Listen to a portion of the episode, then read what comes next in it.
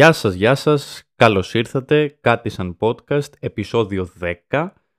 Ωραία θα ήταν να κλείσω με αυτό το επεισόδιο την ε, χρονιά. 10 επεισόδια να έλεγα, μια χαρά όλα κομπλέ.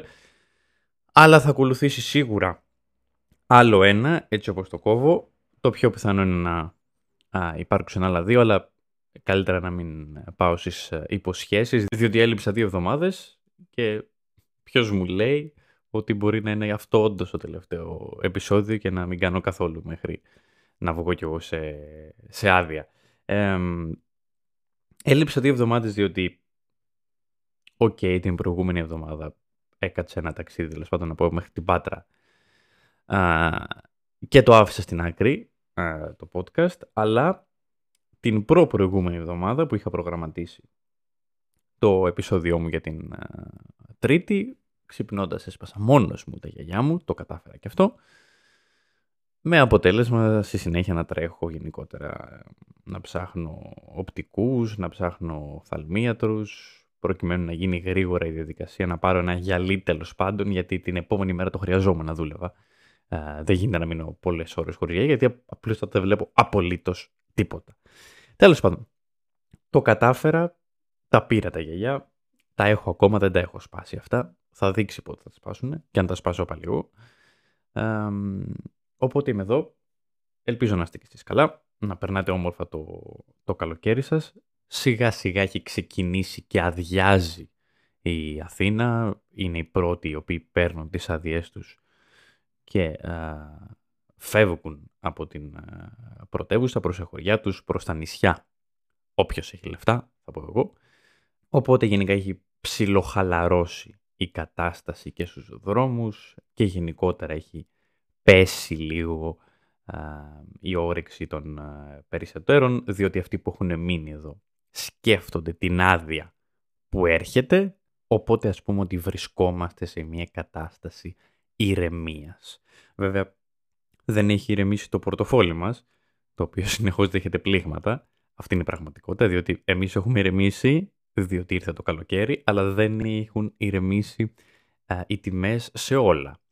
Αλλά ας μην πιάσουμε και πάλι αυτή την ε, κουβέντα, θα καταντήσω κι εγώ κουραστικός έχω την εντύπωση. Ας πούμε και πάλι ότι ζούμε σε μια χώρα στην οποία στη τελική δεν έχουμε ανάγκη. Τα λεφτά γιατί έχουμε όλα τα άλλα. Παιδιά, έχουμε τον ήλιο, έχουμε τη θάλασσα, έχουμε υπέροχο καιρό. Αυτά νομίζω. Ναι, αυτά. Οπότε δεν μας ενδιαφέρουν τα άλλα και πάμε παρακάτω. Να σας πω την αλήθεια, ψάχνοντας έτσι θέματα να συζητήσουμε, σήμερα δεν ήθελα να μπω και πάλι σε πολύ πολιτικά και κοινωνικά θέματα, διότι αυτά η αλήθεια είναι ότι δεν έχουν σταματήσει, ούτε οι φωτιές οι οποίες έχουν ξεκινήσει για τα καλά, παρότι στη μισή χώρα βρέχει και γίνεται κατακλυσμός, στην άλλη μισή χώρα έχουμε φωτιές. Αυτό είναι άλλο τελείως, άλλο, άλλο παπα Ευαγγέλιο, κάτι διαφορετικό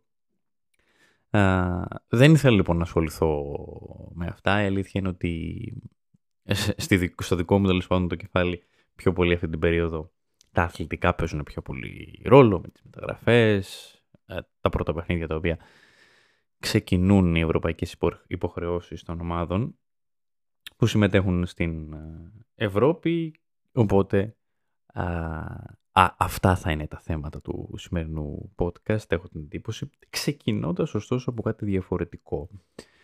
Από το Wimbledon, το οποίο ολοκληρώθηκε την Κυριακή με τον Τζόκοβιτς να το κατακτά για έβδομη φορά στην καριέρα του. Είναι σε πολύ καλή κατάσταση ακόμα και το δείχνει. Έχω την εντύπωση ότι θα φτάσει και τον Ναδάλ στα 22, έχει 21 πλέον 20 έχει ο Φέντερερ.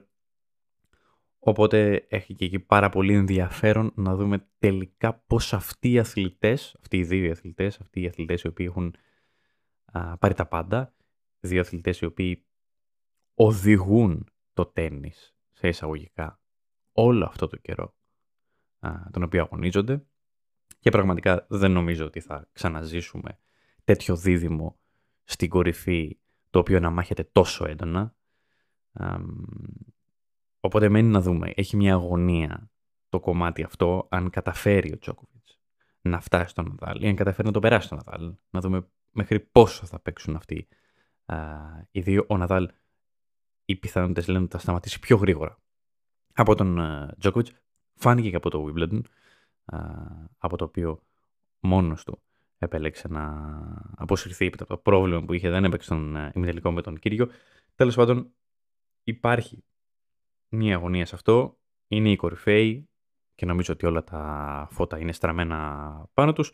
Βέβαια, την ίδια ώρα που γινόταν ο τελικός ανάμεσα σε Τζόκοβιτς και Κύριο στο Λονδίνο, ο δικός μας, ο τεράστιος, ο Μέγας Στέφανος Τσιτσπάς, έπλαινε κυρίες και κύριοι την Τέσλα του, το Τέσλα του, τέλος πάντων, το αυτοκίνητό του, σε ένα καθαριστήριο αυτοκινήτων κάπου στον κόσμο, δεν ξέρουμε πού, και θέλησε να το μοιραστεί μαζί μας την ώρα που εμείς βλέπαμε το τελικό. Αυτός ταπεινός, ένας απλός άνθρωπος, ένας ταπεινός άνθρωπος, θέλησε να μοιραστεί με το κοινό του ότι εσείς δείτε Wimbledon, εγώ χαίστηκα κιόλας, να σου πω την αλήθεια. Δεν με απασχολεί πολύ κιόλας. Απλά παίζω ρε παιδί μου έτσι για την πλάκα μου. αυτή τη στιγμή πλένω το Τέσλα μου. Και μάλιστα έγραψε κιόλας ότι ε, με το μωρό μου εδώ καθαρίζω το μωρό μου. Ναι. Τα σχόλια δικά σας, θα πω εγώ. και στη συνέχεια ανέβασε κι άλλο ένα story με το οποίο προφανώς έχοντας πλύνει το μωρό του, έχοντας πλύνει την Τέσλα του, πήγε σε ένα πολύ ταπεινό εστιατόριο κάπου πλούσια, θα πω εγώ. Ε, κάπου στο Μονακό, ξέρω εγώ, μπορεί. και μοιράστηκε επίσης μαζί μας ότι έτρωγε με μια καταπληκτική θεά το μεσημεριανό του. Ο άνθρωπος έχει κερδίσει απόλυτα δίκαια τα λεφτά του και, και εγώ στη θέση του αν ήμουν προφανώς αν είχα τόσα λεφτά μάλλον Τέσλα θα είχα και μάλλον σε τέτοια εστιατόρια θα έτρωγα. Αυτή είναι η πραγματικότητα. αλλά κάπου χρειάζεται και να έχουμε λίγο μυαλό, θα πω εγώ, σχετικά με το τι ανεβάζουμε, σχετικά με το τι λέμε, γιατί έγινε και χαμός ε, στο παιχνίδι με τον Τζιπά, με τον κύριο.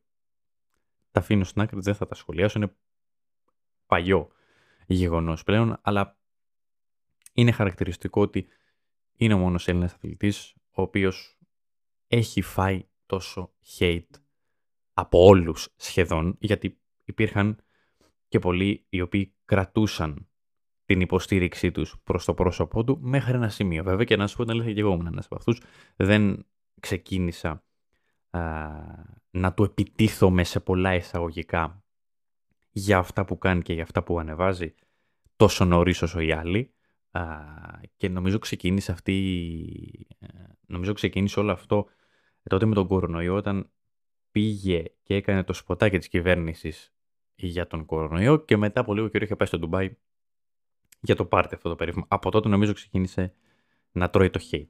Δεν είχε ξεκινήσει από τότε, ξεκίνησε πολύ μετά. Είναι πρόσφατο δηλαδή.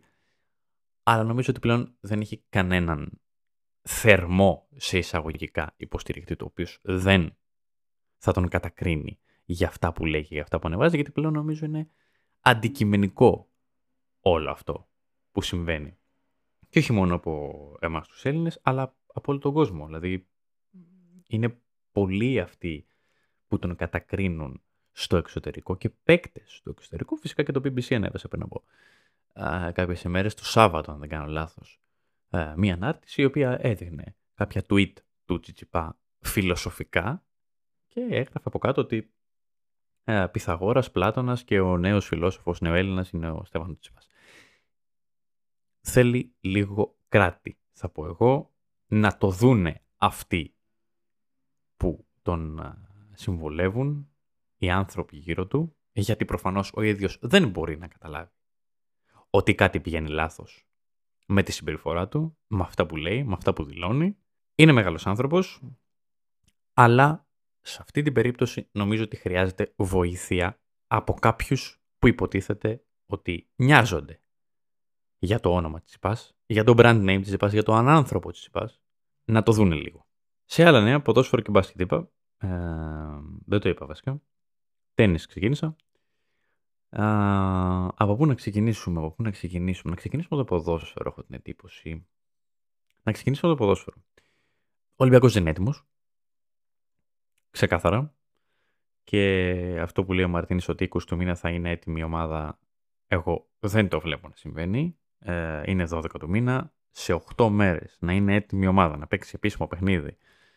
Ενώ σε όλα τα φιλικά η εικόνα της είναι άσχημη, στην καλύτερη μέτρια, τότε δεν νομίζω ότι έχουν πολύ βάση τα λόγια του με βάση τη λογική και με βάση αυτό που βλέπουμε στο γήπεδο. Αν ξαφνικά πάμε στις 20 του μήνα, πάει ο Ολυμπιακός στο Ισραήλ και παίξει μπαλάρα, δεν το ξέρω. Με αυτά που βλέπουμε αυτή τη στιγμή όμως, μοιάζει δύσκολο. Από την άλλη πλευρά, ο Άρης, με τον οποίο έπαιξε χθες ο Ολυμπιακός και α, ιτήθηκε, είναι σε πολύ καλό δρόμο. Α, συμφώνησε και με τον Ζερβινιό. Σήμερα βγήκε η είδηση το πρωί, μάλλον χθες το βράδυ, την, τη Δευτέρα το βράδυ. 35 χρόνια ο Ζερβινιό, αλλά νομίζω ότι για την Ελλάδα είναι μια χαρά. Ε, και ο Άρης φυσικά έχει και τις υποχρεώσεις και αυτός στο, στην Ευρώπη, στο conference. Η ΑΕΚ έχοντας ε, το κεφάλι της σε εισαγωγικά ήσυχο από τις μη υποχρεώσεις στην ε, Ευρώπη προφανώς έχει εστιάσει στο νέο της γήπεδο, στο οποίο θα μπει από την αρχή, όπως φαίνεται, της χρονιάς ο Χλωτάπητας είναι σε πλήρη ε, εξέλιξη, έχει τοποθετηθεί και αργά ή γρήγορα θα είναι ε, έτοιμος. Όλα μοιάζουν νομίζω τέλεια για τους ε, οπαδούς της ΑΕΚ. Σε όλο αυτό θα μπουν φέτος στο καινούργιο τους γήπεδο. Αναμένεται μια πολύ καλή χρονιά για την Ένωση. Δεν μιλάω αγωνιστικά. Κανείς δεν ξέρει τι θα γίνει αγωνιστικά. Μιλάω έξω αγωνιστικά. Μιλάω για, την, για, τον, για τον ενθουσιασμό των φιλάθλων να μπουν στο γήπεδο, για τον ενθουσιασμό της ίδιας της ομάδας που μπορεί να βοηθήσει και αγωνιστικά, αλλά αυτό είναι ένα άλλο κομμάτι. Ο Πάοκ προσπαθεί και αυτός το συντομότερο να κλείσει το δικό του ρόστερο, όπως και όλες οι ομάδες. Άλλωστε έχουμε μπει στο τελευταίο στάδιο της προετοιμασίας. Όλες οι ομάδες έχουν περάσει το βασικό στάδιο και πλέον μπαίνουν στην τελική ευθεία για να ξεκινήσουν οι υποχρεώσεις για αυτές προφανώς τις ομάδες που πρώτα απ' όλα έχουν ε, Ευρωπαϊκά, ακόμα δεν έχει κάνει το βασικό της στάδιο της ε, προετοιμασίας. Είναι νωρίς άλλωστε.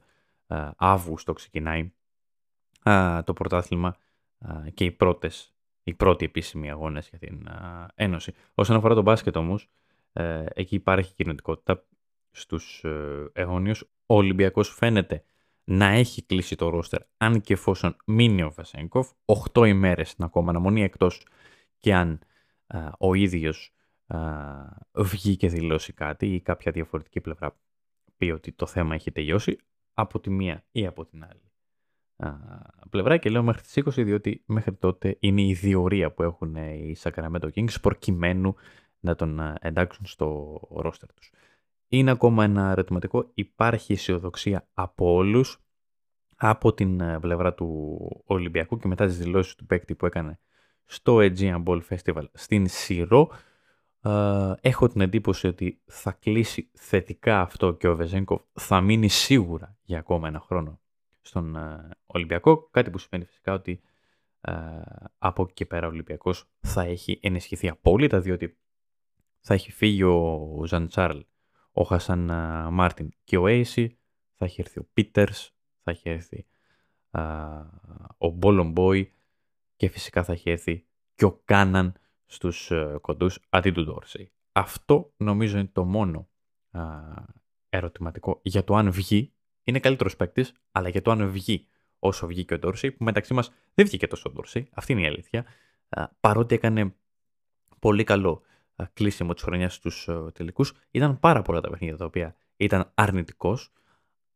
Αλλά, οκ, το πρόσημο είναι θετικό. Σίγουρα είναι θετικό. Και σίγουρα θα πήγαινε καλύτερα τη δεύτερη χρονιά. Αλλά νομίζω ότι εκεί άμεσα ο Ολυμπιακός, όταν έμαθε ότι ο Ντόρσεϊ είναι παρελθόν, έφερε έναν αντικαταστάτη τουλάχιστον εκ πρώτης όψεω μοιάζει α, απόλυτα α, καλός προκειμένου να καλύψει το κενό του Τόρσε και πολύ πιθανό κιόλας να βγει καλύτερος από τον Ντόρσελ. Αυτά, όλα αυτά βέβαια θα τα δούμε μέσα στην ε, χρονιά. Φυσικά υπάρχει και το ερωτηματικό του Αντετοκούμπο. Έτσι, είναι ο Ολυμπιακός σε καλό δρόμο, μιλάει μαζί του, έχει μπει και η Παρτίζαν πλέον στο κόλπο, είναι Έλληνας, αυτό θα μετρήσει πολύ, θα πω εγώ, να περιμένουμε. Να περιμένουμε αυτό το ζήτημα, γιατί τουλάχιστον μέχρι στιγμής οι δύο πλευρές δεν το έχουν βρει στα οικονομικά, διότι έχει υψηλές όπως φαίνεται απαιτήσεις ο Αντιτοκούμπο, αλλά νομίζω ότι και αυτό το ζήτημα θα κλείσει υπέρ της πλευράς του Ολυμπιακού. Θα δείξει όμως. Από την άλλη πλευρά, όσον αφορά τον Παναθηναϊκό, φαλήρισε το θέμα του Καλάθη και ήταν απόλυτα λογικό. Ο Παναθηναϊκός έκανε την υπέρβαση, του πρόσφερε ένα μεγάλο συμβόλαιο όσον αφορά και τα χρήματα, αλλά και την διάρκεια, κάτι που ήθελε ο Καλάθης, γιατί κατά πάσα πιθανότητα θα είναι και το τελευταίο του συμβόλαιο και το να κλείσει την καριέρα του στο Παναθηναϊκό θα ήταν μια ωραία ιστορία, πιστεύω, αλλά ο ίδιος ανέβασε ακόμα περισσότερο τις απαιτήσεις τους. Ζήτησε 4,3 εκατομμύρια ευρώ για τρία χρόνια. Ένα ποσό ακραίο για έναν παίκτη, ο οποίος προφανώς είναι καταπληκτικός. Προφανώς μιλάμε για τον καλύτερο α, παίκτη σε assist σε ολόκληρη την Ευρωλίγκα όλα αυτά τα χρόνια. Αλλά, οκ, είναι 33 με ό,τι μπορεί να σημαίνει αυτό. είναι, κατά πώς φαίνεται, στη δύση της καριέρας του, εκτός αν πραγματικά από τα 33 μέχρι τα 35-36 πόσο θα παίξει ο άνθρωπος κάνει εξωπραγματικά τα πράγματα. Δεν το ξέρω αυτό. Αλλά το να ζητάς 4,3 εκατομμύρια για τρία χρόνια σε μια ομάδα με την οποία έχεις δεθεί και είσαι Έλληνας, θα κλείσεις εκεί πέρα την καριέρα σου με έναν ωραίο τρόπο, θα αποθεωθείς, θα γίνουν ωραία πράγματα. Είναι νομίζω πάρα πολύ κακό. Είναι νομίζω αρκετά απαιτητικός σε αυτό το κομμάτι. Έκανε πίσω ο Παναθηναϊκός και καλά έκανε. Α, συμφώνησε με τον Walters, ο οποίος έπαιζε στον Ερυθρό Αστέρα. Επίσης πάρα πολύ καλός παίκτης. OK, okay, όχι στο επίπεδο του Νίκ, αλλά μιλάμε για έναν πάρα πολύ καλό κοντό. Φυσικά έχει προσθέσει και τον Πάρις Λί εδώ και αρκετό καιρό στο ρόστερ του. Πίσω από τον Παπαγιάννη θα έχει τον Γκουντράιδιτς. Μιλάμε ότι ξεκινάει και αυτός να χτίζει σιγά σιγά αμυδρά μια καλύτερη ομάδα σε σχέση με πέρσι, ξεκινώντας φυσικά από έναν προπονητή Ευρωλίγκας όπως είναι ο Ράντονιτς. Για μένα παίζει πάρα πολύ σημαντικό ρόλο αυτό να είσαι ένα προπονητή έμπειρο από την Ευρωλίγκα όταν θες να κάνεις ένα restart. Γιατί αυτό θέλει να κάνει ο Παναθηναϊκός φέτος, να επιστρέψει σε όσο πιο υψηλές πτήσεις ε, γίνεται. Πέρσι τερμάτισε τελευταίος. Δεν είπαμε ότι θα πάει να, να μπει ε, οχτάδα, να πάει να μπει στα playoff, αλλά νομίζω ότι ένας ρεαλιστικός στόχος φέτος για τον Παναθηναϊκό είναι να παίξει καλό μπάσκετ και να είναι πάρα πολύ ανταγωνιστικός και φυσικά να φτάσει όσο πιο ψηλά μπορεί στην κατάταξη. Αυτά είχα να πω εγώ. Θα σας αφήσω. Πόσο έχουμε γράψει; Ναι, okay, μια χαρά. Τέλεια, τέλεια. 17-18 λεπτά πόσο θα βγει, δεν ξέρω. Λοιπόν, ευχαριστώ πάρα πολύ που με ακούσατε για άλλη μια φορά. Λογικά θα τα πούμε την επόμενη Τρίτη. Εκτός απρόπτου, δεν ξέρω τι μπορεί να συμβεί πάλι. Για να το ακυρώσω και να μην ανεβάσω επεισόδιο. Αλλά φαίνεται ότι θα τα πούμε και πάλι την επόμενη Τρίτη. μέχρι τότε, καλή συνέχεια σε όλους. Εύχομαι καλά μπάνια Καλά να περάσετε όσοι είστε διακοπές.